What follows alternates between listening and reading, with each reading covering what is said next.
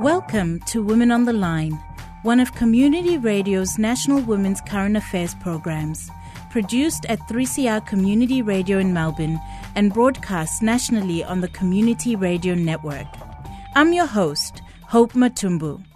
Women on the Line acknowledges this program is produced and presented on the sovereign lands of the Wurundjeri people of the Kulin Nation. We acknowledge elders past, present, and becoming, as well as the owners of the land you are hearing us from. The space, I think, when we created this space, we had people in mind. We didn't create it. It was half functionality for me in the kitchen, but it was also like, well, how can we make this place like warm and inviting. Um, yeah, and so our end goal, one of our end goals is to just create these dinner parties where we put all the tables together and we invite random people, um, and you get to meet people, you get to eat, you get it's I don't know, communal eating's the best. It's so fun.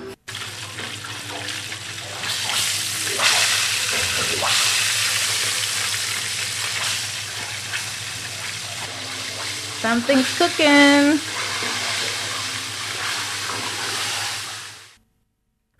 Food is more than sustenance and nutrition. It has social, cultural, and symbolic meanings which structure not only our daily lives but also life transitions. Food represents an arena where powerful values and beliefs about being a human being are evident. Food practices also demarcate cultural boundaries of belonging and not belonging. These are the words of writer and researcher Dr. Ruth DeSouza. In today's show, we chat with Cindy, owner of Shop Bao Ngoc, a recently opened Vietnamese Australian tuck shop in Melbourne. We also speak with Saba Alameo, owner of Saba's Ethiopian restaurant in Melbourne. I opened the show with sounds from our first guest, Cindy's kitchen. Let's hear the rest of her story. My name's Cindy, and I'm the owner of Shop Bao Ngoc. The idea of Shop Bao Ngoc came uh, maybe two years ago when I started dipping my toes and into Vietnamese food. Growing up, my mum always made me sit on the kitchen bench and just watch her cook while all my other family members got to go out and play. And yeah, over the last few years, I kind of just fell in love with Vietnamese food, Vietnamese culture, and I thought Shop Bao Ngoc was a way of reclaiming that and being really proud of how I grew up and where I grew up. So, what are you making first? So, a mushroom calamari. Yeah. So, it's uh, enoki mushrooms and king oyster mushrooms, and I shred it up, toss it through flour, deep fry it, salt and pepper it, and it serves with like a sriracha mayo. Mm. It's a Yeah. vegan, yeah. I, I created this like a year ago, and every time I had dinner parties, I just make it, and there was just such a big, um, like everyone loved it. So I was like, they're like, you have to put on the menu. So, Yeah, how do you come up with these things? um, just, just like any art form, I kind of just sit there and I'm like, hey, and you, I think, I think what really helped me growing up Vietnamese and Australian, I always saw two different sides of things, or I'd just be like, oh, this and that, that might go together, or I was just always experimenting, always testing and stuff, and mm-hmm. dinner parties kind of gave me an outlet to to do it mm. because back then I didn't have a restaurant, so I would just do invite twenty of my friends over, cook a five course dinner, and yeah, so a lot of the recipes from there have, are now here. to me, this place is like a project where it's kind of me reclaiming my culture and sharing it with everyone else, like sharing the Vietnamese side and the Australian side and how that kind of intertwined and like affected my life. When I was growing up, my mom cooked a lot of Vietnamese food, but being an Australian Vietnamese, she always incorporated kind of Western um, aspects to her dishes as well. Like she'll make pasta with a bit of fish sauce or something, and I think that's really like impacted on how I cook now. I cook a lot of I don't want to say fusion, but like this second generation like merging of two cultures and yeah, that's what we kind of want to create in this like takeaway shop Yeah, and, and that's really interesting. You know, speaking about fusion, do you feel that a lot of the time maybe people may come with judgment and assumptions because you know sometimes people see culture as the stagnant unchanging thing right? Um, and so sometimes people will be like that's not really authentic you know and and sometimes as people from certain cultures you know it feels like maybe you don't have that space to to experiment. Maybe like other people can. Yeah. Yeah i definitely feel that. And even though i grew up vietnamese i feel sometimes i feel like i'm culturally appropriating on like vietnamese food. I like i don't have the permission to cook these things. But on my last few journeys to vietnam i've noticed that there's this creativity where they just merge everything. Like they they work with what they have on hand like and it's to them it's not cultural appropriation. It's just like creating this kind of this new thing. Um, well there's definitely a lot of um, like companies and like big big named um, restaurants that are taking a lot of Southeast Asian cuisines and twisting it and selling it for like thirty dollars, like like a dish or something. And in a way, I at the start I wanted to do that because I was like, someone as someone who's Vietnamese, it's just like why can a white person do it and I can't do it, kind of thing. But what fundamentally what I also wanted to do was um, provide accessible food, like it's weird because you you go to like Fitz, uh, not Fitzroy, sorry, uh, Victoria Street in Richmond, and if a pho, a bowl of pho on that street is fifteen dollars, it's like that's so expensive. But someone will happily pay thirty dollars for a bowl of pho somewhere in a boutique store in Flinders Lane. Like, it's it's that whole juxtaposition thing. Is, it's crazy. Mm. Yeah. Women on the line. Like I spent the last two, three years for as long as I could cook, just wanting to feed people because I think food should be accessible. Um, the end goal for this place, even though I'm trying to juggle all these other things, is to turn it into a social enterprise. So, like, because I am cooking Vietnamese food, I feel like I'm taking a part of this like culture, and I want to um, give back somehow because I just I'm cooking for like I'm taking all this knowledge and skills, but I'm not really giving back in a way. So eventually, I want to like somehow build a social enterprise where I can give back. Well, I was really lucky. I grew up in Footscray, and back in like the early 2000s, it was like still a really big uh, Vietnamese um, community there. So 90% of the kids at my school were Vietnamese or Chinese. So they, we could bring our fried rice and our dumplings to school or anything, and like everyone was cool with it. Everyone like I never felt ashamed of the food. There were a few times when I bought like dried octopus to school, and that was a bad idea. But um, yeah, like it's I've, I think I personally been really lucky to being able to be proud and share like my food and my culture with everyone growing up. Mm. You know, I guess you're some distance away from Footscray, some distance away from, I guess, the hubs yeah. where Vietnamese food can mostly be found. Yeah. What has it been like? I think everyone's very supportive and encouraging of what like uh, I want to do. When I was working at other places, um, Vietnamese places, like I had a lot of difficult customers who would be like, "That's not authentic Vietnamese," blah blah blah.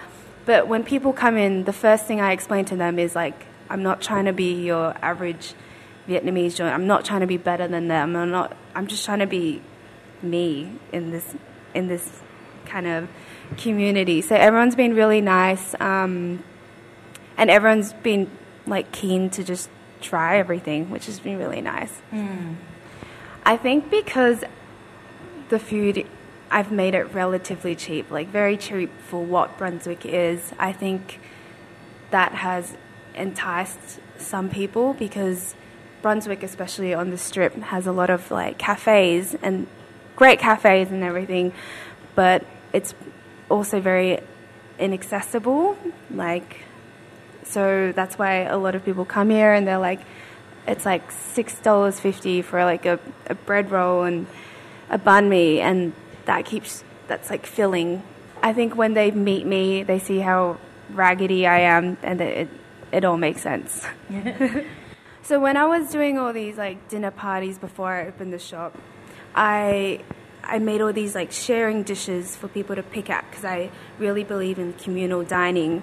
Um, and every time, like when you go to a restaurant and then you have a friend that's gluten free or vegan, it's very like we exclude them because they're just having their own meal. Whereas that's one of the reasons that pushed me to create vegetarian, vegan, gluten free meals that are just as good or sometimes even better than the meat options. Mm. So it's because with vegan and gluten free, everyone can eat it, whereas meat, not everyone can eat it. So it just makes sense for to open it up. That that communal spirit is is really also central to how Vietnamese people come together and eat as well. And veganism isn't that far removed from Vietnamese food and culture. Yeah.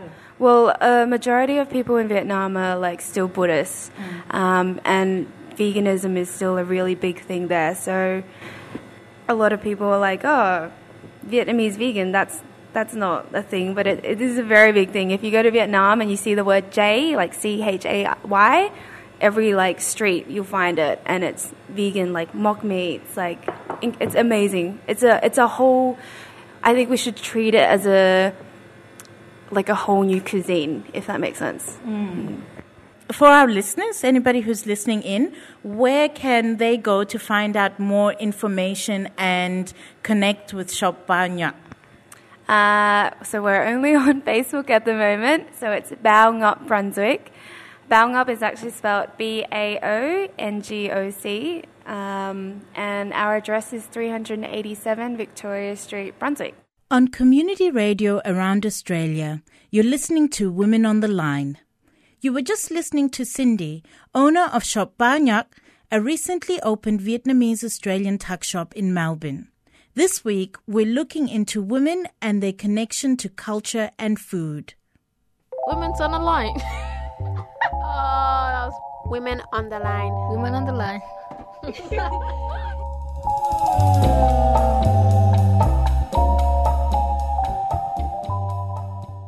Our final guest on Women on the Line is Saba Alameo, owner of Saba's Ethiopian Restaurant and Afro Hub, a social enterprise supporting Africans in Melbourne to flourish economically, artistically, and socially. Let's hear Saba's story. Um, my name is Saba Alameo. I am the owner of Saba's Ethiopian Restaurant. I feel like what we do here is beyond food. I feel like it's also the sharing of the culture in terms of Ethiopian food, um, my mother cooked it all the time, right? All the time. Even when she made, um, s- attempted to make Western food, she couldn't even help the influence that Ethiopian food had in it. So um, when she makes bolognese for spaghetti, it's spicy as hell, and she puts the Ethiopian chili in it and makes puts the Ethiopian butter in it, and just confuses it. So it comes out like this amazing tasting, very confused bolognese. Um, and just the way my mom cooked with vegetables was very different. So to me, like I can't. I can't envision food without Ethiopian food. It's for me, it's almost synonymous. In terms of school lunches, I was, I know it sounds weird to say, but I was lucky enough that my mother didn't insist on packing me a traditional Ethiopian lunch, right? So I never had, so I, I did the plain white bread with Nutella, packet of chips, and an apple to school every day. So that I didn't really step away from that. Um, and I don't think I would have ever imagined it. Like the shame and the embarrassment of stepping away from that would have not been possible because it's just you want to do what everybody else is doing. But I do remember definitely encounters as a teenager. So, for example, Ethiopian, cuisine uses a lot of onions, a lot of frankincense in our houses and stuff. And I was just like, my clothes stink. Can you stop cooking? And because everything would smell like onion and spices, and and kids at school would be like, hang on, why do you smell funny? And you're like, oh, because my mother decided to cook again and stunk up everything. So that I definitely remember that connection to the hatred of the smell um, as a teenager and as a young woman growing up. Um, and then secondary basis as well is that I remember as well, uh, I invited a white friend over to my house one day. And my mother, in her attempt to make her feel comfortable, because even my mother, I guess, immediately knows, I guess, maybe a white kid's not going to be comfortable eating injera. So my mum made pasta, which wasn't rare necessarily, but it was made for her specifically because I said she was coming over. Um, and again, she did her special bolognese, and my mum made sure it was not that not too spicy, but my poor friend, to her, pepper was spicy. So she was like, she goes, no, it's okay. I won't eat. But my mother was just like, besides herself because she just couldn't have the concept of a child had come into her house at this point, or like in year eight or nine, and she wasn't going to be able to feed them. Or she, she was like trying to work out all these different things she could possibly make. And like, it wasn't even spicy. But the girl was like, no, I can't eat this. Like, it's too spicy. And I was like, screw her, let her have bread. So I definitely, yeah, I don't think I, I consumed my cultural food in public arenas. Um, probably didn't consume much of my culture anyway in public arenas as much as avoidable. And now here you are in the public arena, uh, smack bang in the middle of Brunswick Street. Yeah, that that took a it takes a transition, doesn't it? I think there is this also there's a even racially, I feel like there is I don't know this may not be the experience for everybody. For me personally, even racially, the experience of prejudice varies um, as you get older. So, as you're younger, as teenager, as a as a young child growing up in Australia, you just wanted to kind of fool everybody into not noticing you were different, um, and you put in a lot of effort to make sure that was done. Uh, unsuccessfully, always, but you put in a lot of effort to make sure that was done. Um, as you get older, then your difference becomes, in certain circles, exotic exciting. It's this, it's that. Um, and now sometimes it becomes the sign of um, being liberal with a small L.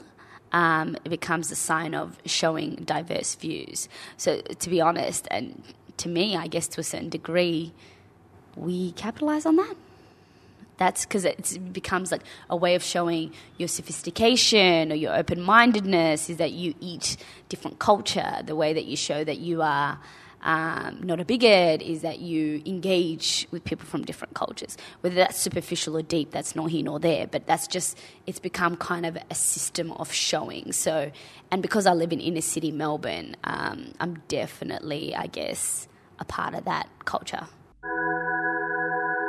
Women on the line. Ethiopians might come in here and question um, certain levels of authenticity that they feel are not being replicated, right?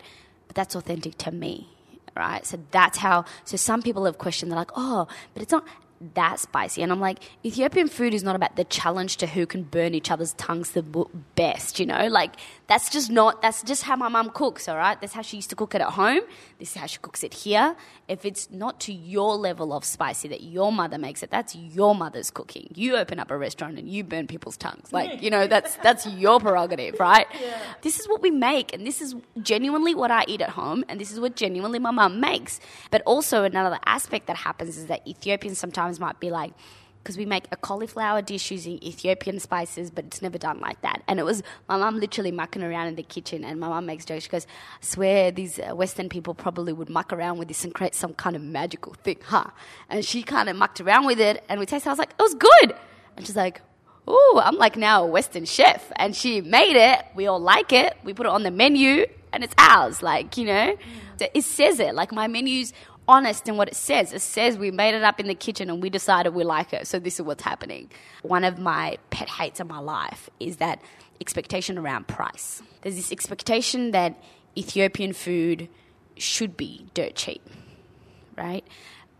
I would challenge that and say, I don't understand why it should be dirt cheap. We import our chili all the way across the seas. Our chickpea, like for our shiro dish, comes all the way over the seas. Teff is like at minimum $10 a kilo. That's what we use to make it. The labor associated, my slow cooked chicken cost, it takes us about six and a half hours minimum to make. Our slow cooked goat costs us that much you're, I feel like when people expect it to be cheap, they're making a cultural decision of why it's supposed to be cheap. And there's also an additional decision of what you're deciding is, I guess, flair around cuisine. And it's about, you know, I'm not knocking this, but this is just not what we do, but it doesn't mean we're any lesser. We don't make foam avocado, right? So uh, people certain to a certain degree expect that French style of cuisine dining for it to cost money, but it still takes us effort. There's still balancing of flavors that are happening there. There is importing of spices. There is when Mama makes the spice butter, she makes it here. It takes her time. She combines like 15 different spices to make it. Why are you telling me those 15 different spices? shouldn't cost they cost money none of them come in for free right? Yes definitely. And money talks. Uh, the other side of this uh, for me is the appropriation of food. In the ethiopian context there's currently a dutch company which has the patent right, rights over the grain teff um, for people who are listening in at home Teff is the main ingredient in injera bread. Uh, teff is also a grain that is native to Ethiopia. So, what this Dutch company is doing now is saying that only they have the right to sell teff and teff products in key European markets, which of course Ethiopia now is going, what there? So, um, you know, when we talk about appropriation, there's, there's a lot of levels to it. Anyways, what do you think about appropriation in the context of food? In terms of cultural appropriation, um, I find that, I guess it's not forever, but I find that Ethiopian cuisine is kind of difficult for appropriators to appropriate right? It's kind of Hallelujah, finicky. Thank God. yes, yes.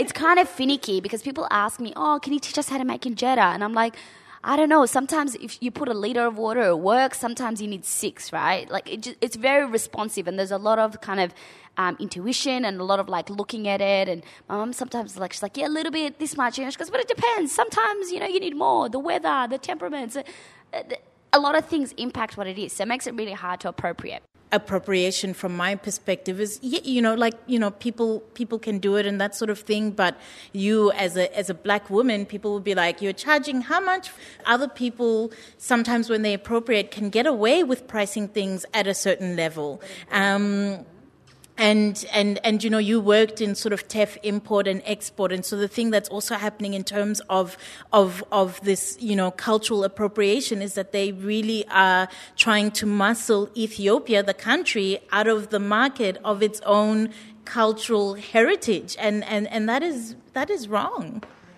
Uh, so the history around teff was that teff actually uh, authentically or originally only grows in Ethiopia. And it's only in the last, uh, I think it was about 15 to 20 years in which it was exported out. The Ethiopian government actually had an embargo, embargo and it was illegal to export teff until about a year ago or two years ago, it might have been, but very recent. So about 15 years ago or around there, so don't judge me on the timeline exactly, but it would have been no more than two decades ago. Um, it was illegally exported by the Europeans. Um, the Europeans being the Netherlands were actually Netherlands, a German, and also a American firm illegally exported it out. Right. Uh, so there's a questions there in terms of that. Um, in terms of appropriation, what we can charge for something and what other people are allowed to charge for something. A very clear example is the Ethiopian crosses. I'm not sure if you've seen them. Mm-hmm. Um, metal made crosses, yeah.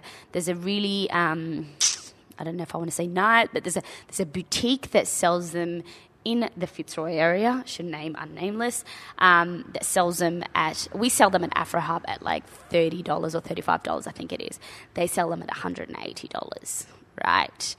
But anything, if uh, whereas if you even check out our reviews um, on Google, anything like that, there is no negative service review or negative taste review, but there has been a few um, cost concern reviews.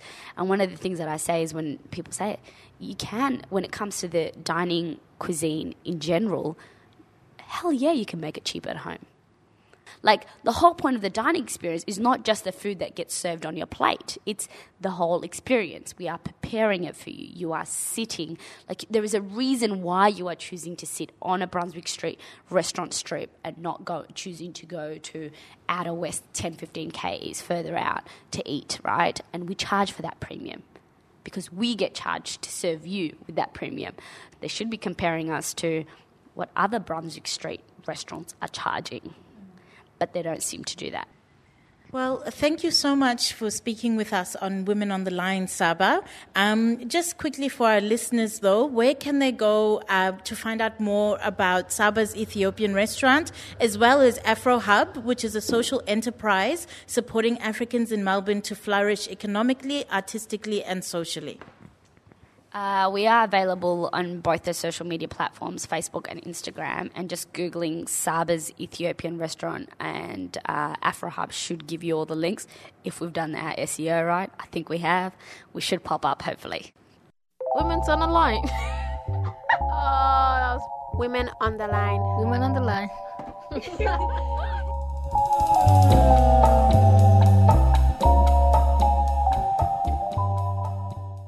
And that was our final guest, Saba Alameo, owner of Saba's Ethiopian restaurant and Afro Hub, a social enterprise supporting Africans in Melbourne flourish economically, artistically, and socially.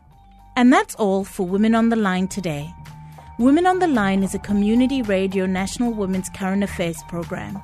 It's produced and presented by a range of women broadcasters from 3CR in Melbourne and broadcast across Australia on the Community Radio Network.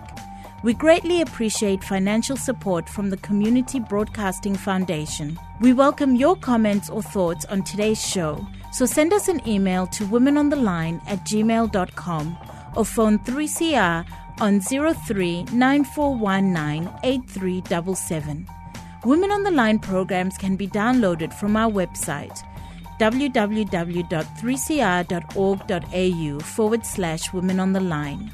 The theme music for Women on the Line is Slideshow at Free University by Le Tigre. I'm Hope Matumbu, and I hope you can tune in next time.